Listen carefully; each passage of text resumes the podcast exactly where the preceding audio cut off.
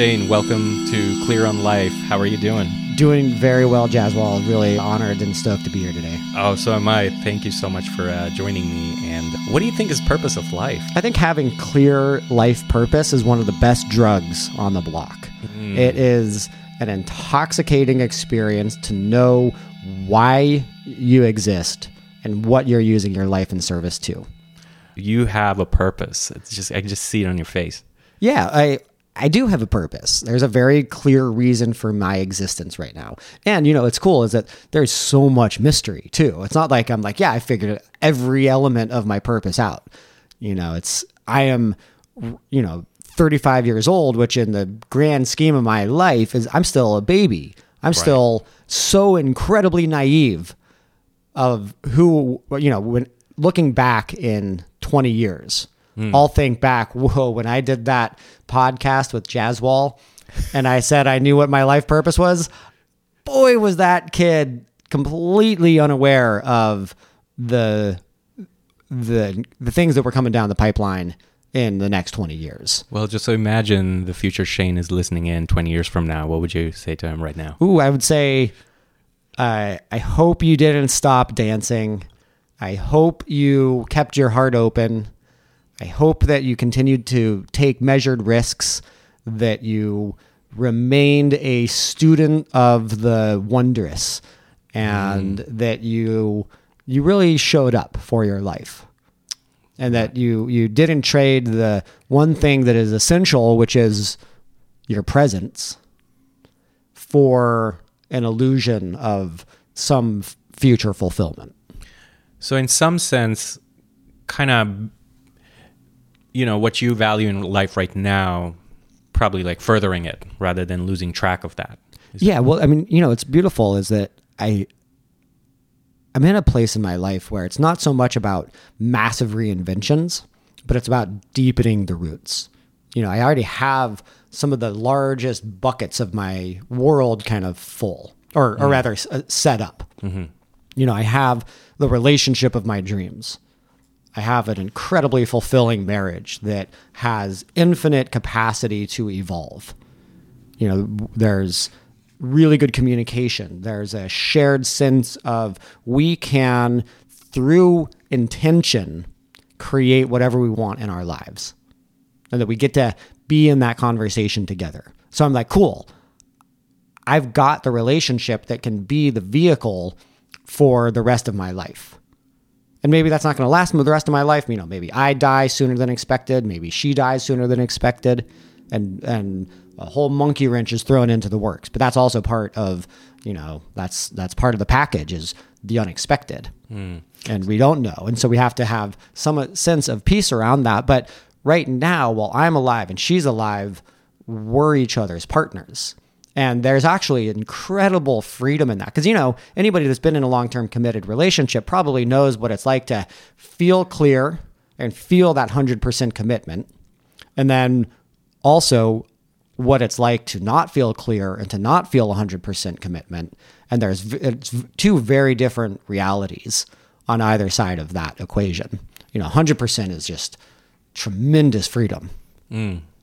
Is that where you are? You'd say. Yeah, I am. And Amazing. you know, it- it- it's re- it's funny because it's like I've I've gone in different p- waves throughout the relationship Right. where it is 100% it's uh it's the best thing ever. To oh crap. Okay, well, I'm 99%, but ooh, that 1% when there's that little bit of doubt that creeps in and then starts kind of worming its way into your brain and then you kind of like, yeah, well, crap, maybe I need to pay attention to that and then just recently was reminded of, oh yeah, she's my woman. And hmm. boom, all of a sudden it just is like hanging out in neutral and just kind of or spinning wheels and you're like, yeah, what the hell's going on? And then that clarity allows you to just move into first, second, third, fourth, fifth, and boom, forward, and you're moving together. And it's hmm. it's a hmm. it's a really good experience because it allows me to continue to know that it's okay to question things, it's okay to have doubts, and I also uh, have a, a easier path back to that 100% devotion. Hmm. Wow. I mean, that's that's like an ideal dream connection relationship with someone, and you have it. And congratulations, uh, you're gonna have a little baby girl. Yeah, yeah, we've got a kid on the way, which Nice. is, you know, undoubtedly part of my naivete of the current moment of my life is that I'll be like, wow, I had no idea that my purpose was actually to be of service to this kid. You know, I- and intellectually, I get that right now. Okay, cool. I'm going to devote myself to the flourishing of my progeny, but uh, it's an intellectual exercise. And and what's so beautiful is that I was like, great, like thank goodness I don't know what the next two decades will bring because I would then be trying to conform the infinite universe, the trillions of stars and galaxies out in the ether, and say what I think is what's possible. And it's so much bigger than my little brain. And one, so one of the secrets of my life has been to like let go of what I think I need and what I think I know right. in exchange for a much bigger world. So let's let's go into that. What you think you need and what you need to let go. So, do you have an example of? Are you talking about ideas of how life should be, and then gi- giving into that, or or like giving up on it, or what are you Well, you know, it's it's always a weird thing because usually what we think we need is coming from some root of fear. Most of us are operating with a, a pretty large kind of tap root that's still rooted in fear consciousness. Right. And so often we think, oh, well, I need a million dollars. And if you actually dig into that and you start to inquire into a deeper, you know, well, why do you really need a million dollars? It often is actually rooted in fear. Or I want to be this person, or I want to accomplish this in my career. I want to have this kind of relationship. I want to travel to these places. Often, I mean, sometimes there's authentic desires there for sure. I mean, we're full of authentic desires, but then we're also rooted in, or we, we also have a lot of egoic and fear-based desires. And so I think that as we start to become intentional in our life and we can start making better prayers, better intentions, it often will come through in ways that were not at all what we were expecting. You know, I remember this one time at Burning Man. It was uh it's going on, I guess, about eleven years ago.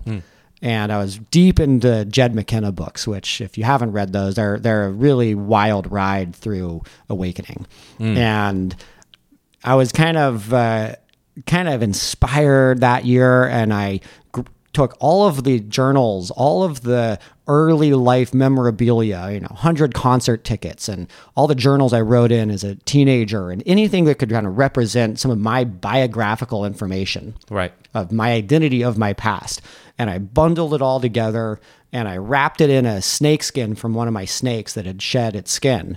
And I took it to the temple and I plopped it down and I wrote in big black sharpie, I declare spiritual warfare on my false self. Dang. That's that's quite an intention. and you know partied my ass off it was the it was an incredible burn it was like a really when i discovered that i was a dancer that you know watching the sunrise and dancing all night lit something up inside of me and it was this ecstatic burn and then i got back and my entire life fell apart you know just a nuclear bomb What happened? I lost all of my income, a devastating breakup. You know, the first breakup of my life where it felt like I got like my heart carved out with a dagger, thrown in the gutter, and then pissed on. I've been there. Ooh, feel Ah. you, man. And you know, and it really led to a bit of a about a year and a half of a dark night of the soul of really going into deeper and deeper shadow. And you were 25, about Yeah, about 25, 20, yeah, 25. Okay. And it was, there's no way that I would have made that intention had I known the disaster that would follow. But that means that you made that intention and the disaster followed because of it. Is that is that Well, you can't always, you know, you can't explain any of this stuff. You can't prove that I that making the declaration of I declare spiritual warfare on my false self led to a collapsing of the systems and structures in my life that were no longer serving me and that were ready to die. But uh, I know that they were connected. You know, there's no, there's not a part of me that wonders, oh, I made that intention and then this happened. And, you know, so part of that is also, again, like trusting that we are very capable of influencing our reality, that consciousness creates reality which is a whole other rabbit hole that we can go down. Yeah. But but you know, and it's these things where we we kind of hear that and maybe we think that's true and but we also are still pretty steeped in a materialistic paradigm where the universe actually is what's r- the real thing and my brain's just producing consciousness and you know and, and so it's kind of this like eh, I kind of believe that stuff but really I don't know and I think that's part of the journey of purpose also that's been for me at least is is really realizing that no this is this is real. There are operating principles of how consciousness influences reality. And and so that process I would never have wished for it. I didn't want to go through that hardship. And yet it is the absolutely best thing that could have happened th- how it set me up for then going through the hero's journey and the death and rebirth and the rediscovery of of hidden assumptions that were that I was using to kind of guide my life it, it, it all burned to the ground.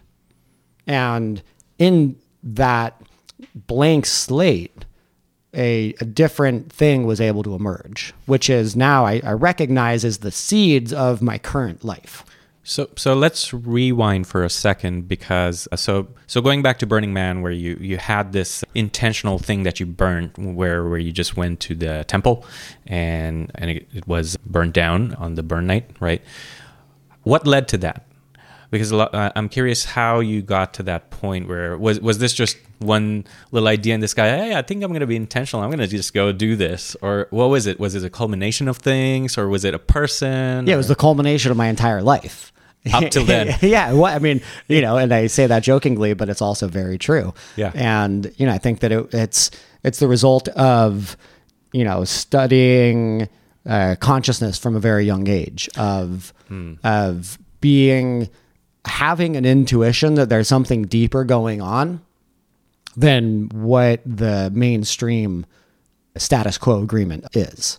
because I'm interested in two things there. One is the actual having intentions and having an intentional life and going through a process that you went through. That can be useful for a lot of people. But I'm also interested in the meta is how does someone who let's say doesn't have this insight at some point, you know, how do they approach this if they hear this? You know, maybe they haven't read all the books and they haven't had time or whatever the reason is.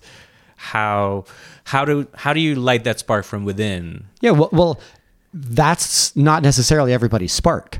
You know, and that's one of the beauties and one of the things that I'm I'm clearer on than ever is that we all have very different paths. Hmm.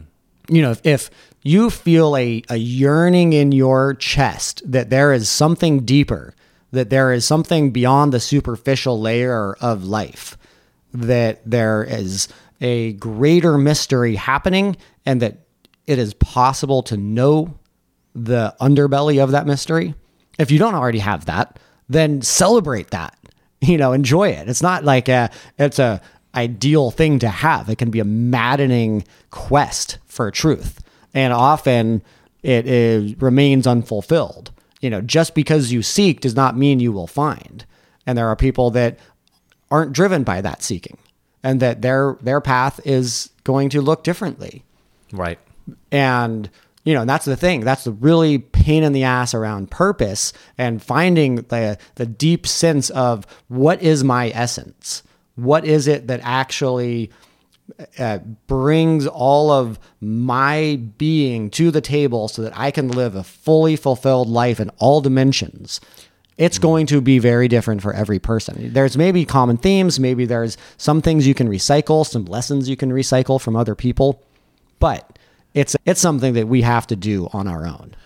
There's this inquiry in there that you you know you asked these questions. What is my essence? What's my life about? And I think that's something probably common to a lot of people who are potentially listening to this. And I, for example, have this. You know, I'm upon something. I don't know what it is. It's just, it's, it's as you described it. You know, it's, it's just ephemeral. It's just below the surface, just right there. Can't point to it. Can't get a handle on it, and just bugs me to no end. You know, and I'm there, and I don't even know like exactly what to do at this point with it. Yeah. Yeah, like yeah, it's, I don't. it's maddening. I mean, like think about maddening. how freer you would be without that. Oh my god. you, you could just like, cool, I'm gonna just go about life and actually be happy. Yeah, I mean, was- hopefully you would be happy too. Yeah, yeah. That was me like about five years ago. Yeah. You know, yeah, just totally go with the flow, just enjoying it. And then suddenly just, you know, something felt like it was missing. And lack of sleep and just lots of thoughts and ideas and just circling around this vast unknown which is still it's it's become clearer a little bit but it's it's just been la- asking a lot of questions you know and it's still not very clear so so i just love hearing stories i i love hearing your story in particular here about how you just you know there's this sharpness to the set of actions you took at burning man that year Yeah. You know, and, and I mean, the wild thing for me is that I spent my 20s, better part of my 20s, really pursuing, uh, uh, you know, a path less traveled. I kind of burned my career to the ground. I was kind of like, all right, well, I don't know. I, through a combination of both professional insecurity of feeling like, I don't know, I don't think I'm just, I don't think I'm just that good at work. You know, there's these other domains that I feel really good at, and I'm going to go into those. right And so spent a lot of my 20s kind of exploring a lot of the transformational underbelly of the Bay Area mm. and finding these things and these communities and these programs that really spoke to my constant impulse for expansion, for transformation, for connection, for deeper relationship. And I spent a lot of my time in those communities and it was kind of cool, but it was also confusing because I was like, I really love this stuff. And how the fuck is this going to translate into paying my rent? right And, you know, sitting here now, you know, 11, 12 years later, it's, you know, I had no idea what was going to happen in the last decade. You know, eight years ago, got uh, kind of looped into through serendipity into starting a technology company. And now, you know, I'm the chief culture officer of a hyper growth startup where we're, you know, where we just tripled our headcount the last year. We went from 70 employees to 200 right now. We're, you know, having this really cool mission. But there's no way that if you had told me 10 years ago that I would be a founder of a tech company now, I would have been like, you're insane. You're totally smoking DMT or something. right And, you know, and, and so it's again, that's, and that's what I mean about when we start to pray, we start to ask for our intention, for, for our purpose to be revealed. You better be ready to be surprised. Mm-hmm. You better be willing to let go of the way you think it was going to be and actually allow what is happening.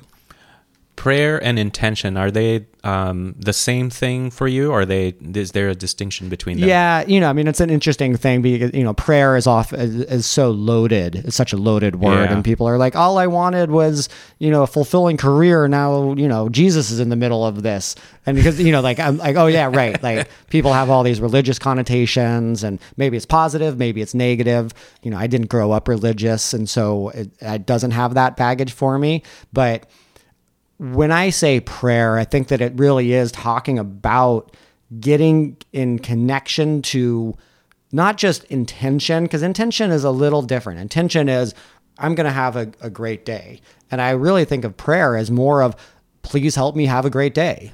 Mm, mm. Prayer is an asking for assistance. And whether you relate that to God or a universe that is listening, you know, there's all kinds of interesting distinctions. And we, that's another thing that it has to be our own individual journey. But I will say that learning how to ask for help is an essential path of not having to carry your entire life on your own shoulders. Yeah, and that's uh, that's a that's been a big lesson for me, and it's it's it's it, it was it took a while because it it was always uh, you know like when when I heard about Hero's Journey, and you know you hear about these stories, success stories in the Bay, and it's just like this one person just did it on their own and just got there and self made, and you know you don't hear about the hundreds of people that probably assisted that person one way or another, whether they knew them or not, you know, and kind people and kindness and whatever in the universe came together. Right. Not, not to mention all of the socioeconomic privileges that that person might have Exactly. and the, the ways that, you know, being a white male has put me into the front of the classroom so that it's mm. actually easier to suddenly find myself as a co-founder of a tech company. You know, mm. all those things are a part of it. And yet you can't reduce they it's dangerous to reduce the whole thing to a single ingredient. right. And I think I think people falter there too of like, oh well, you were you it's your white privilege that allowed those things. And yeah, yeah, probably to a, a good extent. And you know, it's it's I'm convinced it's more complex. Oh, me too. That. Yeah, yeah. I mean, just talking with you right now and knowing you for a while, it's it's definitely not just white privilege, but let's acknowledge that that's there, and it's great to acknowledge that because then use it to the advantage Yeah, you can. Totally, totally. Yeah. I mean, you know, it's I grew up as a white minority in northern New Mexico, Hmm. and so I, I grew up around a predominantly Chicano and Native American population, and so it was like I spent my youth running from getting beaten up because I was white.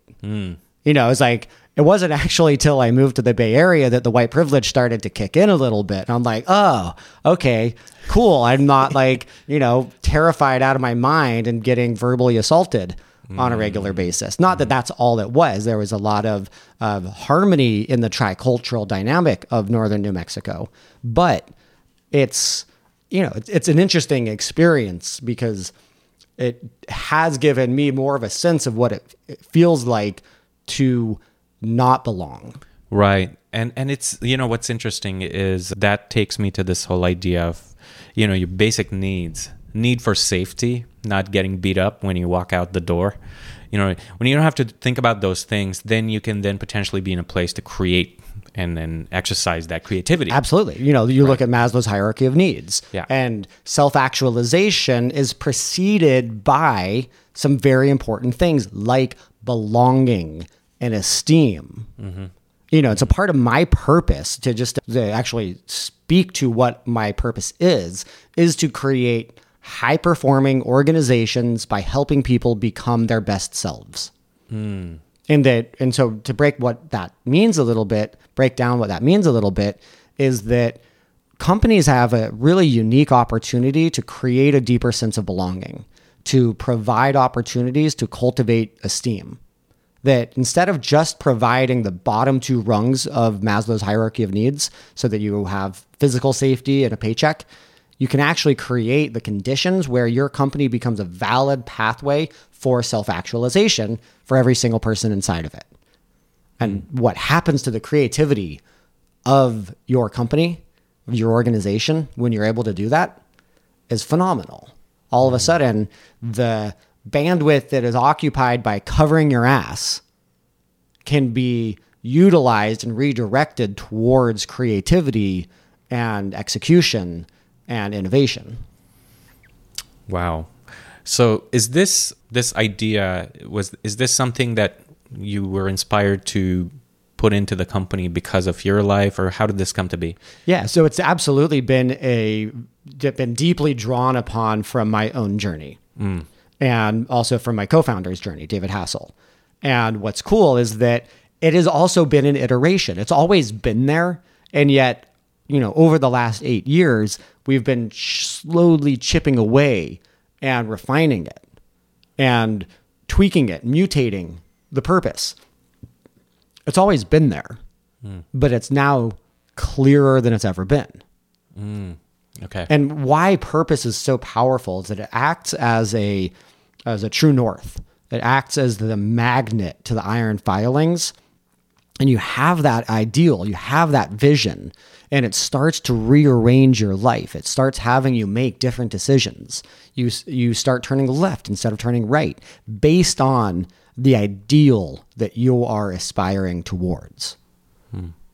And and yeah, if I hadn't taken those that decade to explore my own personal development, to explore relationships and community and how do you create intimacy in a room? How do you get people to move into high levels of vulnerability and high levels of trust in a matter of 30 to 60 minutes?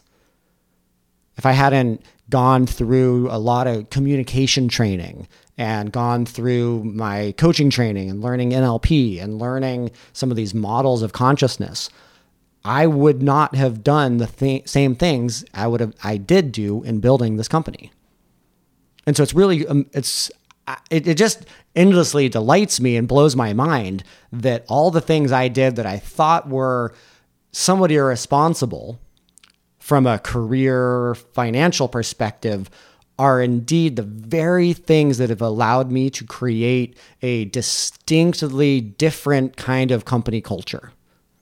And you know, some of the results we've gotten are in 8 years we've had 5 people voluntarily leave. Only 2 of those were for other jobs, which for the industry is insanely low. We just won uh, number 3 best place to work on Glassdoor mm. For companies under a 1000 employees. And so we're winning all these awards. We were just on Inc. Best Places to Work award as well. And people come into the company and they are amazed because it, it's unlike anything they've ever experienced before. And all it is is me bringing these, not just me, but me helping shepherd and encourage these interpersonal technologies, these ways of communicating, these ra- ways of relating, of us taking a stand of saying, yes, we want you to come in and be a part of the fulfillment of the vision of this company.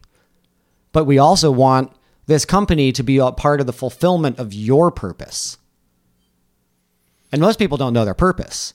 And so then you start setting it up to help people start asking these questions, start digging a little deeper into well what what do they really want? Why are they here? What is the the silent voice inside of their heart saying to them? Is this like a structured way of so it sounds like there's a lot of inquiry that happens once people are part of 15Five and through this maybe there's some clarity over time. And so is is this a s- structured process that you take people through?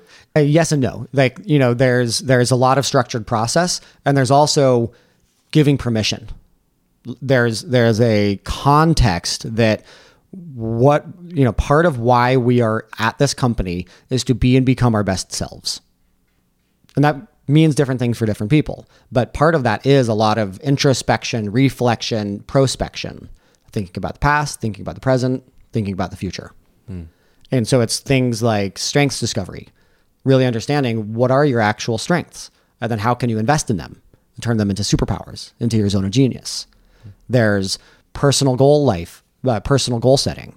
You know, so once a year at our annual company retreat, we take a couple of hours to help lead people through a process of getting clear of what their ideal life is. What do they really want out of life? And documenting that, creating goals, creating a, an inspiring vision that can pull them into the future. And there's ongoing opportunities, you know, like we'll outsource some of this stuff. We make, we buy people, uh, you know, their access to, you know, landmark education, for instance. We'll, we'll pay for somebody to go to the forum, though, you know, and that's very, not a mandatory thing. It's just a hey, if you want to do that, this has been a big piece of our path that's been very helpful, and here's an uh, here's an opportunity. We this year we decided to buy everybody's first ticket to Burning Man. Oh, nice. Because you know, me and my co-founder were like, all right, cool. We're in the business of helping create transformation for our employees. What is one of the most transformational experiences that we've ever been to? Is fucking Burning Man. Let's buy tickets for them and you know, and it's hilarious because we did this program, and then you know, the press caught wind of it, and all of a sudden, you know, I have this like feature length interview in, in Inc. and Bloomberg and Business Times, and we got shitloads of press around it. And and you know, and it's a fine wa- line to walk of like tech companies sends their people to Burning Man, and everyone's like, you know, trying to get the dirt on on it. Yeah. And I think I did a pretty good job of navigating that fine line. But it is a perfect example of when we're willing to be different, when we're willing to stray from the the typical course, we we stand out. And that that's that's a very good thing. That is how we can break away from all the noise and get some signal through. Mm-hmm. Yeah, I, I remember seeing that article and it was like, what? This is so such a great idea. And and so speaking of landmark, I'm about to do the advanced course Excellent. next week. Yeah. Yeah. Did the uh, the first the forum about a month ago. And granted it's like the culture is feels like uh, the aesthetics feel like stuck in the late 90s but you know and the salesiness but other than that man yeah, yeah. that My, thing is my advice powerful. is, you know, take the best, leave the, the- rest. exactly, It's like yeah. you get in, get out. Yeah. And that's and I think people who be like, oh well, I don't want to be exposed to any of the like hard sale of it, miss out on the good on the gems that you can get from Oh, something fully like that. agree. It took me about a day and a half to, you know, get over myself and actually say, you know what? What about if I just go in there and get what I want to get? Yeah, I, I walked out of my first introduction to it. I was like, "S- screw this crap. I'm, I don't need this. Yeah.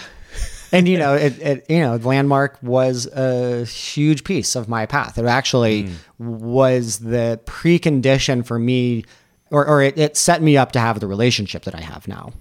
Okay, so so let me take you back just just so that I can tie some of these things together. Going back to your personal journey for a bit, and you talked about relationships, and we were talking about before we started recording about you know responsibilities and all of that. I want to get there too, but before that, relationships. What else would you say complete that stack for you, where you feel like ah okay, I'm I'm in a place where it feels good. Yeah, sure. Uh, so clarity of purpose around uh, career and finance, you know, which are really big pieces to ha- get, you know, a sense of directional rightness with that my career is moving in the right direction. You know, like I have the best job in the world. Right. I, I get to create incredible cultures. And you didn't just get there by saying one day at Burning Man, like I'm going to get there. This was a discovery. Yeah, this was a this is a long, circuitous, winding, non-linear path. You know, I've done so many random ass jobs. I've I've tried a lot of different hats on for a year at a time, hmm. and it even at 15Five or was it? I uh, to some extent at 15Five. Yeah, for uh, with 15Five, I was VP of customer success for most of my my time. Got there. it. And it's only in the last 18 months that it was like, oh, click chief culture officer. I get to get to run our internal culture full time and get to go out and evangelize and talk about culture and to talk about best self management, which is managing people so that they can become better versions of themselves. And once I made that transition, it was like, ah, that is what alignment feels like. Uh, hit the spot. It's like click, click, click. Uh, and it's really interesting that, you know, there's other things. I, I basically leveraged uh, the gene keys, which we've talked a little bit about before, and my own hologenetic profile in order to reinvent my role inside of the company. You know, because in your profile, you start to see things like your vocation and your life's work, and like line two, like I'm a line two in my vocation which you know for people who don't know the gene keys is all going to be gobbledygook. But you go in and, and deeply contemplate that and it was like oh wow okay so i'm a 50th gene key in my vocation and line two which is uh, the gift is equilibrium and harmony and line two is marketing and so it's like i need to go and basically promote organizational harmony that is my vocation in life and i'm like fuck yeah it is and That's always been what I've been doing. And yet, getting the clarity around that really actually has helped me fully step into it and own it and and have the clarity to continue developing this path. how were you and how was life before you had that clarity? Yeah, well, you know, when we're when we're doing things that aren't in alignment with our purpose, it's draining. And it, now it, it's it's there's a lot of interesting distinctions here because we also don't want to be operating from a fixed mindset, which, you know, I don't know if you know Carol Dweck's research on uh, fixed versus growth mindsets. A little bit. But, yeah. you know, a fixed mindset is that I'm as smart as I'll ever be, or I'm as good at math as I'll ever be. And so therefore I should never try to get better at math. And a growth mindset is, oh, yeah, intelligence and skills and abilities are variable traits, and the amount of effort you, put into it determines what you're going to get. And Right. so I'm maybe I'm not that great at math, but if I go take some math classes and get some tutors and put in effort, I will continue I will get better and then from there I can get better and I can get better and get better. And so we don't want to use a little bit of what I'm going to say as an excuse to justify our fixed mindset. Totally. Yeah. Yeah. But I think I think the the reason I asked this was because it it might help people map get a Absolutely. kind of get a And- map of where they are based on what they're hearing another report Yes. of someone who's been there. Absolutely. Yeah. And so, you know, a really bad use of my time is handling is is uh, the operational details of running customer success Mm. and trying to create spreadsheets to predict our annualized churn. and oh God. really looking at okay, you know, what is the right formula for the number of customers and which segments and what the ARR of those customers are and what level of CSM needs to be dedicated to each segment. And you know, I was doing that stuff and I was doing it passively, but it wasn't it was usually riddled with some of my insecurity and not feeling like fuck yeah, I love this. You know, we talk about zone of excellence and zone of genius, and that uh, in your zone of excellence, you can do something pretty well, and you might even build a career out of it, but it doesn't actually give you energy. You do it, and it's just this slow degradation of your optimism and your inspiration and your energy. Zone of genius is you do it, and it actually gives you energy. It might be oh, tough as shit, Yeah. but you you end the day feeling well used Right. and that is a that is a journey to discover your zone of genius and so for me it's like when i you know for all of the the things that i've done in my in my weird ass random career that i've had i can look of oh those were the moments when i was in my zone of genius and those were the moments when i was fighting against the way that i'm wired Right. Yeah, the way you're wired. Yeah, that's that's a good concept to have. A lot of people don't think of that, you know, because it's it's almost I, I think there's a very self-defeating way of looking at life sometimes and I've been uh, you know, a victim of that in the past where I'm not good, I'm not worthy. I'll have to work X, Y, and Z things and just go through this and suffer to make myself like you know my my existence be like somehow worthy of Yeah. happening Yeah, and I think that's how most of us are conditioned. yeah Yeah, like that's generally the consensus, and we're also very trained to focus on our weakness. Mm-hmm. You know, where we we as children we come home with a report card, and we got four A's, and we got one D. right Where's the conversation going to go? oh yeah The A's are going to be glanced over, Yeah. and all attention is going to be paid to the D. And how do you fix the D? right Well, you know what? I suck at math, and I tortured myself in high school around that. Mm. And I don't use math in my fucking job ever.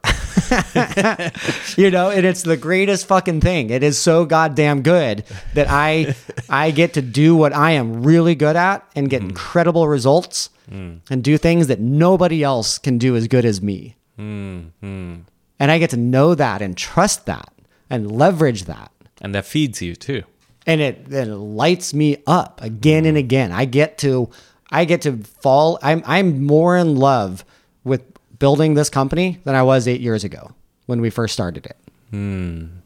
So, so going there for a second, when when you first started, and it sounded like uh, you know, it's not like you had planned all of this, you know, in a grand way. You, you started this. What what was the what's the scene? Can you paint the picture a little bit? Like where were you in life, and and then this suddenly comes along. Yeah, sure. So after, you know, 5 years of going through every transformational course you can get your hands on in the Bay Area. This is between Burning Man that This is so I mean just like real so grew up in New Mexico, mm-hmm. moved to New York when I was 20, fell in love with an heiress, moved in with her in Manhattan, never having been to New York before, left my like $500 shit Corolla, Toyota Corolla with like 230,000 miles on it hmm. to my brother, moved to Manhattan, had a crazy 2 years of w- rapid expansion into the world in that journey. I worked at Air America Radio with Bobby Kennedy Jr. You know, all this wild stuff happened in those two years. Moved to the Bay Area, and you know, we broke up. Actually, me and my partner broke up because I read The Ethical Slut, ah and she was like, "Nope, over." and I moved to the Bay Area. I get a job in clean tech private equity. You know, talk about just horrible alignment of my strengths. So I was doing quantitative analysis on all these clean tech funds. why were they hired? Are, were, were you like I, I somehow hustled my way into that job. Oh, I. I have no idea why they hired me. is that typically for data scientists or something? No, I mean I was an associate, so I was doing a bunch of grunt work for for financial analysis. I see. Of it was a broker dealer fund, and so pairing investors with clean tech funds. This was hmm. you know 07, right before the crash, hmm. and you know, and simultaneously I was like just moved to the Bay, discovered OneTaste, and there's this there, and, and so about a year after I moved to the Bay, I got fired from the clean tech job. Hmm. Thank goodness. They should have fired me like What was- what was their reason? ago. I just wasn't doing good. It was like they liked me, but I just wasn't performing. I uh. would- I would like, you know, you know, it was, it was it was a lot of heavy quant analysis in Excel, and I would go to lunch, being like, oh, I hate this so much. I would eat two Specialty's cookies, which are like a quarter pound cookie each. Oh my god. I'd go back upstairs and then just feel that that uh, you know hundred pound eyelid Oh yeah. and just just feel so terrified of like oh no i hate this so much try to go like sneak a nap on the couch in the conference room terrified of them finding me it just wasn't a Oh my God. i just was not Okay. in my zone of genius So super awesome thing. You got fired there. uh, so in a week, I I got fired. I finished my bachelor's degree because I basically dropped out of college to move to New York, and then went to Burning Man and moved into OneTaste all in a week. Um, wait, One Taste New York or San Francisco? San Francisco. San Francisco. Yeah, and this was like the old school warehouse when there was 50 of us and 50 of us in a single room living in a warehouse in Soma. And, you know, it was a very different exploration. And it's funny because that was actually where I started to discover more of what I would realize was more zone of genius. And no, not oming, but connection. For those of you who don't know Oming, Yeah, so, wanna- so so one taste is this was this wild, freaky community in the Bay Area. It in the last decade, it kind of had a it, it Had grew a lot. yeah, it- yeah, yeah, yeah. and riddled with controversy, kind of cult of personality, Yeah. and some really interesting ideas behind Mm-hmm, it. And it was all basically centered around: can we create human development and evolution through orgasm? through expanded massive orgasm can a you create a, an experience of people growing and and becoming a different version of themselves and and a lot of it was based around a lot of communication practices and connection exercises and it was kind of in the heyday of the transformational intentional communities of the bay area Yeah. you know Yeah. it was like Yeah. right when authentic world was really at its peak which was kind of a sister community a little less focused on sexuality a little more focused on relationships and we were hosting all these events and conferences and workshops in the space you know living in a warehouse with 50 other people with no walls exploring orgasm you know i mean you know not many people have experienced that right. Yeah. and and that's part of what I mean of like I was like, holy shit, this is a way more interesting path than quantitative analysis Yeah. on yeah. investment funds. Totally. And how the fuck am I going to pay rent? And so, you know, so there was about there's about a 4-year period hmm. where I was deep in that kind of a world. And so it was workshops and conferences pretty much every weekend, at least two weekends every month. I was in some kind of transformational workshop. That led into uh, actually meeting one of my mentors and who really trained me as a coach. Because what do you do after you do four years of transformational work? You become a coach, Yeah. like everyone else in the Bay Area. Yeah. And and it was coaching was really actually one of the first areas of my life, the first kind of career that I tried on that and you know it's so funny because I think back of like the amount of anxiety I had around like career and purpose when I was 24 Right. and it's kind of like chill the fuck out and enjoy life Yeah. like uh, trust that journey Yeah. you know if I could give advice to myself is like trust the process yeah. it's all going to work out, but live like trust what you're doing. You don't see how it's going to lead to everything, but it but it is going to. Like take the path less traveled.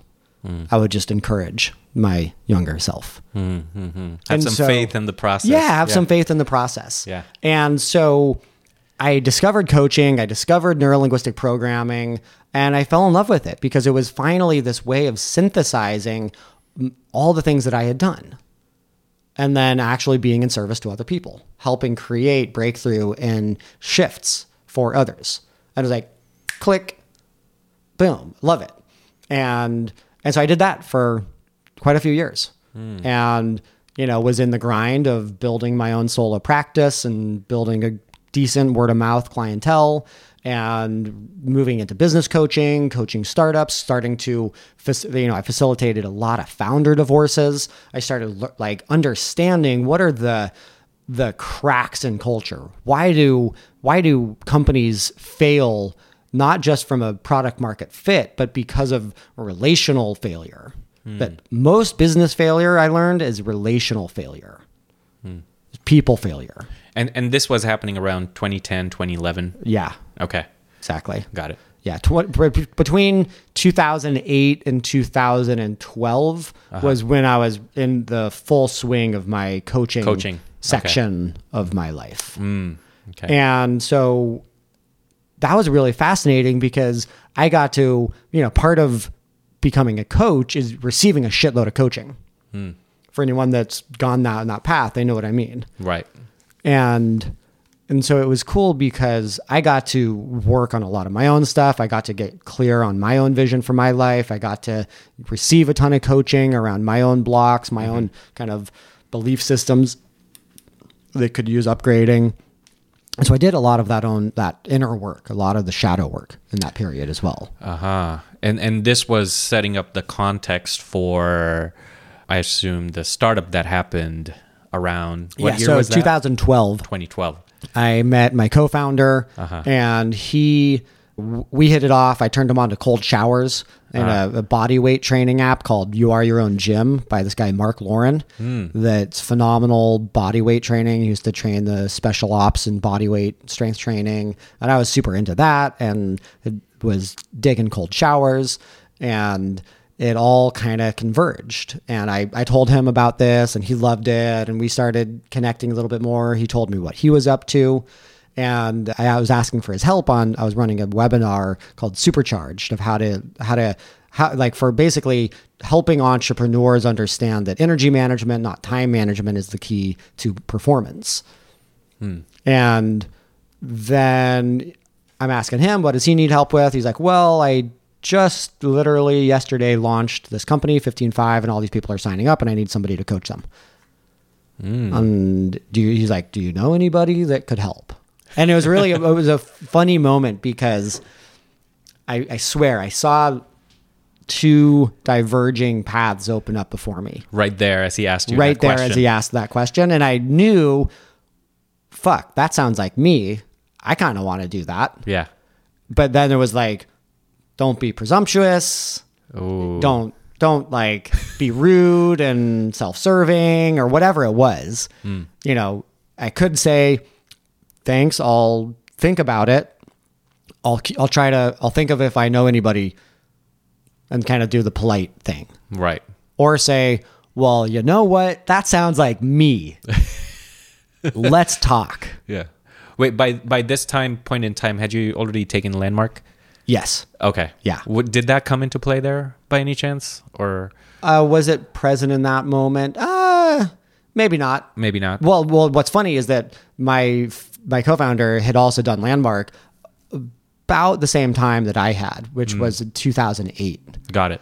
And so uh, maybe, maybe not. I don't know. Not Okay. in my mind, it's not a central part of that narrative. But you had a chance. Uh, so so going back to your story, so so you saw these two possibilities, and you took this one where you're like very Yeah, it was like I'm present, going to be bold, Yeah. basically, bold and being bold. presumptuous. Yeah, yeah, yeah. And uh, I, you know, that is something that I personally feel we could all use a little more of. You know, a lot of times we're a little too nice and a little too just mellow sometimes, especially when it comes to our careers or you know doing things in our life. Uh, Absolutely. Yeah, yeah, Yeah. Well, right, and that's that was the big lesson there is that like if I hadn't asked for what I wanted, if I hadn't been bold and presumptuous, my life would look very different. And who knows, maybe you know, I'm sure that would have been another beautiful life. But building this company over the last 8 years has been one of the single greatest blessings of my life. Hmm.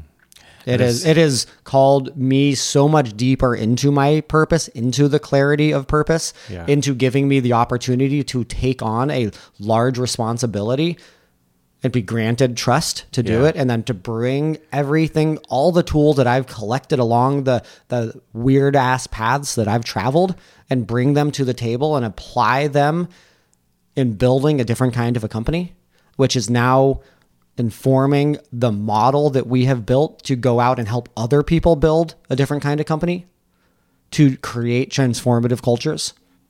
Hmm. You know, it just it blows my mind.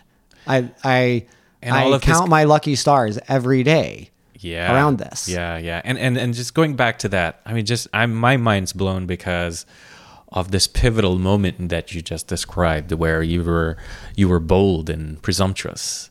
I just want to go back to that because i, I think maybe we can explore that for a second.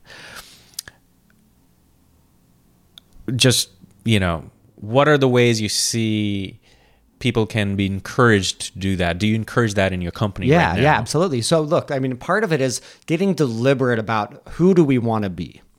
And one of my one of my favorite exercises that a leader, uh, you know, I, I, I still coach the random CEO here and there, and you know, coach. Like, what's interesting is that all the training that I did as a coach permeates everything I do. You know, it it surprised me, which it shouldn't be that much of a surprise, but one of the best ways that you can prepare to be an executive is to be an executive coach. Hmm. One of the best ways to be a manager is to learn coaching. And it's so funny because even 10 years ago, coaching was still fairly fringe. right It wasn't as nearly as mainstream as it is now. Right. And now it's it's become heavily normalized. yeah, yeah. And it's so cool because, you know, we're building all these trainings of how to how to manage like a coach. How to train your managers to think like coaches instead of just taskmasters, but how do you ask ask questions to elicit people's own innovation and own resourcefulness? Yeah, yeah. And so, one of my favorite techniques or, or exercises to run with people is what I call core desired feeling states. And it's a really cool place that, to begin when you're working with somebody who maybe you think that they would benefit from more confidence Hmm. or from more, boldness. Or you've just done landmark and you're like, holy shit, I actually can live in, in possibility and I don't have to put my past into my future and I can actually declare who I am. Right. Yeah, there's this this boldness aspect. I just love it because I, I know people who are sometimes just maybe not bold and it might be because they they're just not in that state right then and there. You know, what I've seen is that you th- you look at a person and you think, "Oh, okay, they're not bold," but then it just comes out. You know, you never know, and Yeah. there- a lot of people have a lot of potential. So, so I totally believe that there's that potential to be bold is in everyone. Yeah. But perhaps there's this inertia of just being kind of in the, you know, in the background and just kind of like, you know, just going with someone else's flow, playing someone else's game, and people just get used to it. So, so it just requires this whip of like, Absolutely. And that's, it's, it's interesting cold because sometimes you don't even know that's coming. Mm, for yourself. Yeah, yeah, Yeah. exactly. The thing that is going to elicit and inspire our boldness, we might have to respond to a situation, and that is what awakens our boldness. Mm. You know, like I'm, I'm convinced who I am now, I wouldn't be the same if I hadn't been tasked with building this company for the last eight years. It was a unique situation that somebody believed in me and saw my potential and then put a lot of responsibility on my plate. And I was able to take it and run with it. Mm. But I wasn't it wasn't on my list of things to do to start a company. You know, there's a, a lot of entrepreneurs and bless their hearts who are like very determined and very clear they want to start their own company. Right. That wasn't me. Mm-hmm. And yet it's been one of the most challenging and the most incredible things that I've ever done and will continue to do. You know, every day it's another level to have to step up to. Mm-hmm. So, s- yeah, go ahead. Uh, uh well, just that starting to get clear that okay, maybe I do want to be more bold. You know, if somebody, if you're listening to this and you're thinking, oh yeah, I've I've had opportunities pass me that I could have reached out and snatched, but I didn't because of timidity, because of you know what people. Some people might think I'm a presumptuous asshole. And while this is going on, the opportunity just whooshed by. And so one of my favorite things to do is just have people start to name how do you want to feel? What ways of being do you want to cultivate more in your life? And it's actually an exercise I stole from Brendon Burchard, which is, uh, and it's a really powerful thing. And you, so you basically brainstorm a bunch of different ways of being and adjectives and feeling states that you want more of in your life. And you boil it all down to three so that you then have your three core desired feeling states and you write that shit on a wall and you think about it, you contemplate it, and it becomes this true north because we have all these strategies of, you know, we typically do the things in our life in order to feel a certain way. Even wanting to have purpose in our life is to lead to a feeling state. Mm-hmm. Agreed. Yeah. And so, what's so cool is you can bypass a lot of that and start practicing the feeling now. And that's a whole, you know, kind of transformational paradigm instead of, you know, the if you go out and you do the thing, then you can have the thing and then you can feel the thing. But you can flip the script. Instead of have, do, be, you actually go into be, do, have. Hmm. So you start to shift your internal state immediately, and then you start doing things, and then you start having things.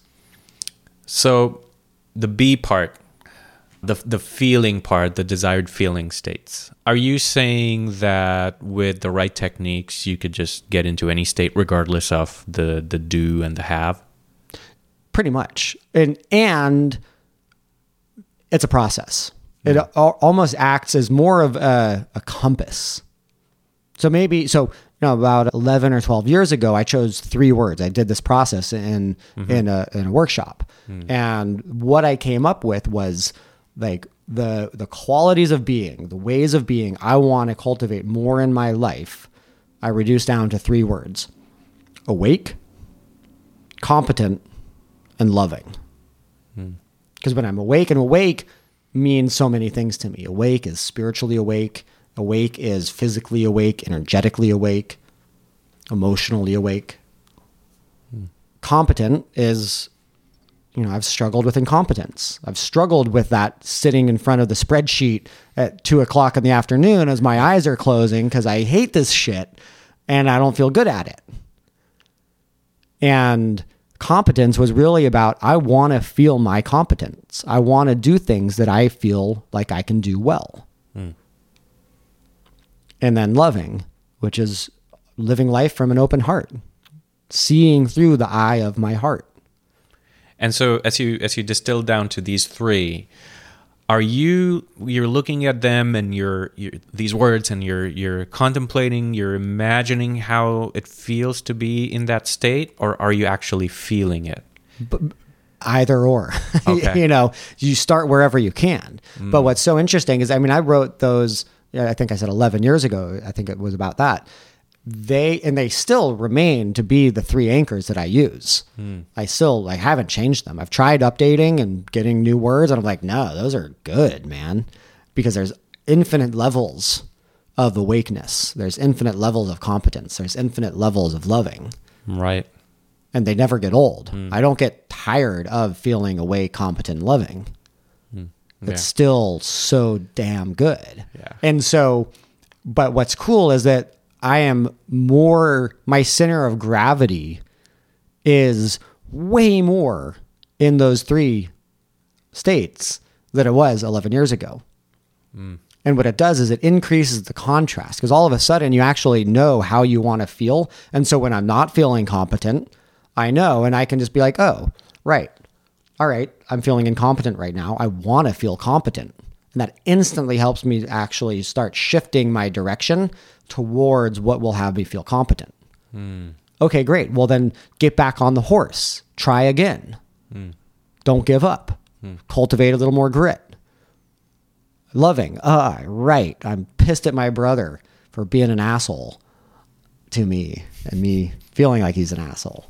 Yeah. I mean, maybe he's not being an know asshole. maybe, maybe you know, I could do a little NVC on that. Yeah. When you did this, it made me feel, and so you know, like, and so, you know, I can. It helps me better locate the places where I'm not feeling loving.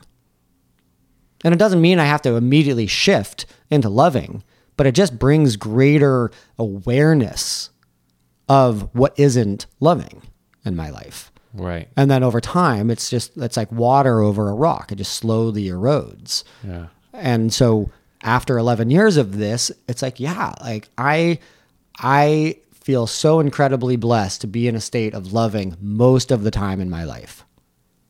And that makes all the difference.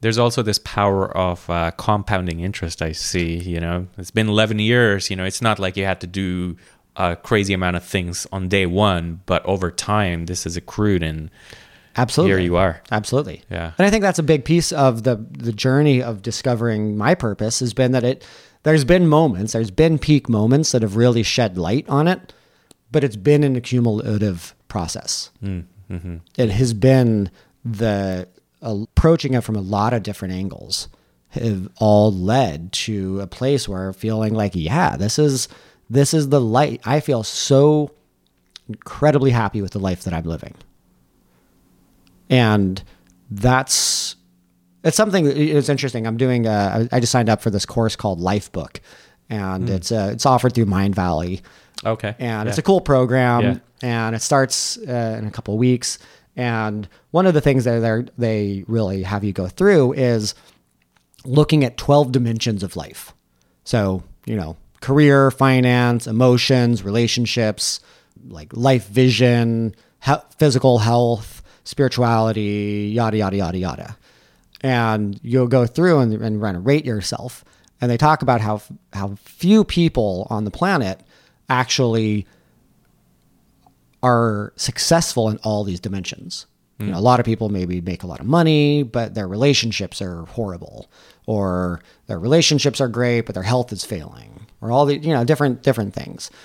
And it was kind of this interesting experience because I'm like, holy shit, I'm I'm high marks in all of them. Hmm. And it was actually interesting. It was it was it was doing that out the I got the lowest I gave myself the lowest marks actually for my marriage, Oh. which was really like kind of an uncomfortable thing because it was like shit because I was in the middle of kind of a a little weird period of of having a little crunchiness and tightness in my marriage and and that 99% commitment I was talking about earlier. And it was actually in seeing that and realizing what is usually one of the strongest elements of my life, which is my relationship, I was feeling the the least fulfilled. And it was that awareness that helped me then shift and realize, wait, well, that's freaking silly because I want an extraordinary relationship. And this is the woman to have an extraordinary relationship with. Like I already have my woman. It's actually just me sitting holding back a little bit. Hmm. And then boom, shifted that. And then boom, I see. That was that moment. totally. Yeah. It just whoa. Was that instantaneous? yeah, Like it was. these- Yeah. Okay. Yeah. It was a decision.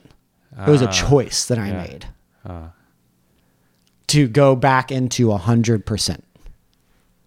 Yeah. And it doesn't mean that I won't ever f- slip out of that, but you know, it, it's what's so great is that I've learned this lesson a couple of times, and I feel like the time to remembering that is shorter and shorter. With and, and- practice. yeah, with practice. And that's why I think taking an, an integral, integrative, multifaceted approach to our life and to our purpose is the jam. Because we aren't going to just end up externally fulfilled and we fulfilled our purpose and we saved the world. But whoa, I'm not happy. I did everything, I accomplished everything I thought I wanted. And yet I still have that ache in my heart, that thirst. Hmm. Yeah. Or we can, you know, pursue just a internal path and you know, be deeply fulfilled and deeply happy, but also not have the relationship that we want. Or we always kind of screw up our relationships and we sabotage them. Or, and, you know, we we're still in, you know, kind of uh, subsistence around our finances. And, you know, I mean, if you're going to do one or the other, I mean, I guess, you know, have the, be happy and broke rather Yeah. than like, you know, rich and unhappy. Yeah. Miserable and locked into in your Yeah. own little palace. But, you know, we can have it all. We can be fulfilled and have our finances together and have a great sex life and raise an amazing family and, you know, participate in the regeneration of the world. We can actually do this. And part of it is loosening up our imagination so we can even imagine all these things are possible. Hmm. And I guess when when you are in a place where things are optimal in that way, you have a lot of capacity to potentially go out there and help the world. And as you talked about, world regeneration. Let's go there for a second. How? What are you doing in that regard, and where's the juice coming for that from? Yeah, well, I mean, as one world is dying, another is being born. You know, we're in a monumentally transitionary state on this planet. You know, look around. It's it's both terrifying and unbelievably exciting.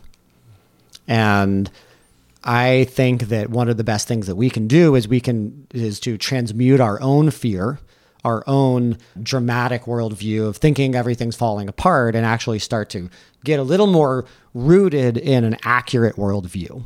And one of the best ways that I would recommend doing that is read a book called Factfulness 10 Reasons Why the World's Not as Bad as You Think It Is. Hmm. Something like that Yeah, yeah, I think uh, phenomenal the book. Phenomenal book. Yeah. And it's it it doesn't deny that there aren't very serious problems, but it also illuminates how much is good right now. And I really don't think we can actually effectively solve the problems that we are facing collectively without being clear that everything isn't going wrong. Directionally, there's a lot of really good news right now. Yeah, I mean, you can be in the world where you're actually being from a place of fear, or be in a place uh, where you're actually looking at everything as it is, and there are good things. Yeah. Actually, Yeah. I'd rather choose that reality because I can actually make more of an impact. and it's not just fantasy. you It's know, not like, just fantasy. Like, like you said, it's actually seeing what is rather than only seeing the the disaster. And so I think that's a that's a for me. Focusing on the I don't D's. I don't trust anybody that doesn't that can't hold the good Hmm. with the bad. right. I'm like, oh, you're only able to look at the bad on the planet right now. Don't trust you. I like. I just. I'm like, cool. Like, I know you think what you're saying is really important, but I, I, I, I need people who have the larger perspective. That's who I'm going to be interested in listening to. Mm-hmm. All right. To that end, then I think that building community is a really important piece of this this time right now. Being connected to the people who are holding this ideal for a better world, who mm. are living it, who are embodying it, who are Right. operating from a, a a frequency that isn't just fear, Right. isn't just the shadow states of human consciousness right. but that is actually coming from this more open hearted place space of possibility and yeah recognition of both the good and the bad but aren't perpetuating it from their own way of being hmm. there's how do we create large scale societal shifts you know that's part of what i'm trying to do with my company is can we transform business culture at large from one of command and control and motivation by fear to one of a service based model where you flip the org chart, where the executives are working for the employees, where you are, where the servant becomes the served, and actually have high levels of trust, high levels of connection, which I think start to shift human consciousness. I think it really does create transformation in the people. Whatever culture we're a part of p- penetrates us at many, many levels and influences the rest of our lives. So if we can start to shift the the world of work in a very positive direction from you know 70% disengaged right now is what Gallup says. Oh wow. to 70% engaged. Yeah. people actually able to start to discover some of their purpose inside of companies to cultivate esteem create a sense of belonging. I think that can have a very large scale impact. There's you know and it's like we can't solve like i can't i i'd love to run create you know energy companies at some point i'd love to create a you know psychedelic healing spa at some point where you start to actually go in and start healing trauma and helping people clear out the gunk out of their system so they can actually live a, a clearer life. All of those things are really fun projects. And right now i'm really focused on what's in front of me. Hmm. And then also you know building building it in my own life you know and and trying to for the most part do what i still think are symbolic acts of sustainability and restoration of you know curbing carbon emissions and sourcing local food and you know I just installed solar on the house and that's cool and I can drive on sunshine and you know that's pretty freaking cool. And I think that they're for the most part still symbolic gestures and that there is large there's if we're going to make it through this century largely intact there needs to be such large scale changes. And if we don't, I still think that the system is going to correct itself and maybe there's large population fluctuations, but a new world is actively being uh, incubated right now. Right, right. Yeah, and a lot of these changes happen, they start at a personal level. And it sounds like what you're talking about is uh, with these ideas of potentially uh, helping the individuals clear out their gunk is to, you know, seed that change. Yeah, you know, I mean, you know, our the ex, our external world is a reflection of our internal world. The world we see outside of ourselves is is a projection of our own internal reality, and that's, that's a whole other nuanced conversation. Of course, it's not as simple as that, and yet it is. Right. Yeah, it- it's just occurred to me that a lot of things we've been talking about, there's so many nuances in there. If we wanted, we could probably go in there for a while. And but there's one thing I do want to touch on is we, we, we were talking about briefly before we started recording about responsibility. Hmm. And how that plays a role, you know? Do you see yourself? I What a pain in the ass Yeah. responsibility is. yeah, let's let's go there. So Yeah. I'm so curious. I say responsibility, your face lights up. What's up with that? yeah, what is up with that? Who am I? Uh, it is interesting. I think that part of why it lights up is that I that learning to not fear responsibility, learning to embrace responsibility of our lives, of taking on the responsibility for our family, our our homes, our our companies, our our world makes us stronger. Now, we want to make sure that we're not already compromised because, you know, it's one thing to go to the gym and do some squat presses. And that's, you know, that's kind of taking on responsibility. You're putting weight on your shoulders and you're lifting it. But if you're compromised, meaning that your posture isn't right and your legs bowed out in the incorrect way, that responsibility will hurt you. hmm. Yeah. And so finding proper alignment, and you could say proper alignment to our purpose, to our lives, to the way we're wired, and then stacking that responsibility on our shoulders, that's how it's actually going to make us stronger. And so, not shying away from, you know, we were talking a little bit earlier of like the the festy kid that's just like screw all responsibility and Right. I'm going to go vagabond and live a life completely free of responsibility. And albeit there is there are things that that makes possible that are impossible in a with, with more of the tethered life Right. and again like you know so much of this is internal too so going on the road and traveling without a care of the world doesn't mean you're actually letting go of all responsibility maybe it does but maybe you're actually taking on even a deeper responsibility and you're actually learning to take responsibility for yourself Yeah, you're taking care of yourself in a in a way that maybe it doesn't follow a certain, you know, preconceived set of, you know, whatever templates there are for, oh, this is how you do it. absolutely You're taking care of yourself. and, and then maybe when that cycle is complete then you're like all right i'm gonna i'm gonna take on a mortgage and a and a relationship. And because i didn't compromise my heart's desires because i didn't just go along with the crowd and get the job when i was supposed to when society told me i would then i'm not living this life that feels like a lie because i know there was another path I could have taken and it would have produced a different result. And oh God, did I make a giant mistake? right. And so it's it's it's impossible to say what that is for anyone in person.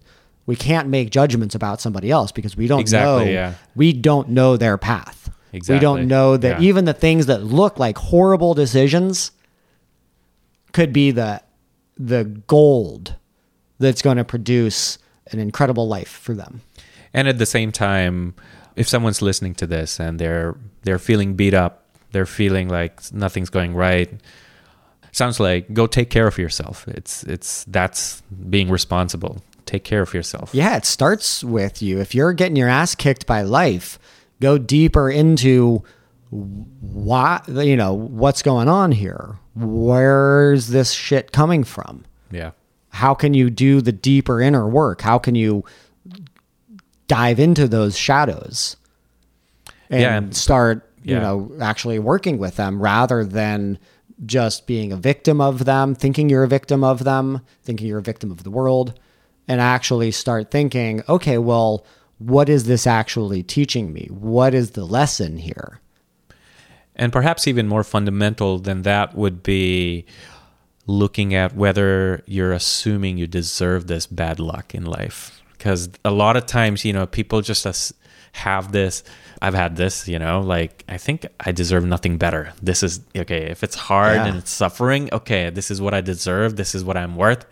So any of that other, those other things, self care and questioning and inquiry, that doesn't even occur to me because I know that that's I don't deserve that. You know, and that's that's where having good friends come in that's where mm.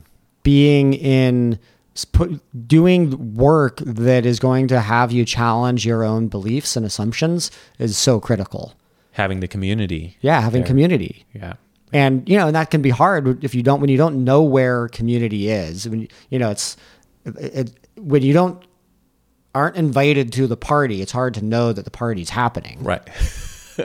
or, or you just uh, knew about it, never got invited. right. That would totally. suck. yeah, yeah, that's the worst. I, Yeah. I'd way rather not know about the party and Yeah. not be invited. but you know, it's you gotta you gotta just search and you'll find right. Like we've never had a more accessible to every piece of wisdom and knowledge and course and transformational opportunity than we do now. Yeah. Yeah. And so, in a way, it's kind of like Google that shit. Like, go, you know, I said Lifebook. Go freaking take the Lifebook. Go do landmark. Go, you know, there's so much out there. Yeah. There's thousands of other opportunities. yeah. But you have to have the motivation. You have to have the willingness to step outside of the limited worldview that's led you to where you are now. Because you deserve it. You you deserve to actually have that. Yeah. Yeah. and yeah. yeah, absolutely. I thought you were saying you Oh, deserve it it 'cause you, you deserve to have your life kicked by ass. Oh no no no. Jaswal, Uh, you're such a sadist. Yeah, it's just just a seasonal thing. Yeah. no, you, you you deserve to go out there and find out for yourself, and you deserve a better life. You deserve uh, You, you only deserve it if you think you do. exactly, And that's yeah. a weird thing. And it, it comes down to it's a funny because. I don't think that anybody deserves anything. It's not like we're born as you know the whole idea of human beings have the right to pursue happiness and liberty. I'm like that's a cool idea, but it's just an idea. Right. It's not some shit we made up. It's a fiction. Yeah. I, I was more referring to going out there and taking a course or going out there and doing things to improve your life. If, if someone's asking, why should I do this? Because at a very fundamental level, I'm not going to do it for some reason. You know, I'm like, well, maybe because you you deserve to actually do that. Yeah, yeah, absolutely. That's, that's there for you. You know, Yeah. make a choice. you Yeah, know, and it is that choice. yeah, Like it's that choice. life presents a continual series of choices. Yeah, yeah.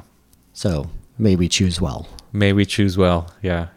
Well, Shane, it's it's been about hour and 30 minutes and uh, any thank you so much for amazing words of wisdom and sharing and I, I feel like we just skimmed the surface right now and perhaps we could do another one of these at some point in the near future Yeah, there's a lot of uh, f- fun fun threads we could go. Totally. We could pull Yeah. on a little further. this yeah any parting words for whoever's listening it's going to be a wild decade. Mm, We think that a lot of change happened in the last 10 years. Buckle your seatbelt, build your community, deepen your friendships, tell the people you love that you love them, lean into the wildness of this life and let's let's make it an incredible decade. Let's make it one where we're paying attention to the goodness of the world and not just what's wrong. And Right. uh, let us nourish that with our attention. Let us nourish our loved ones, our relationships. Let us uh, be that beacon of light in the world. oh my god we could do another episode on the wild decade that's about to Yeah, come 2020 2020s. oh my god happy new year man Likewise, Happy Yeah. New Year. All right, people. Thank you so much for listening. Goodbye.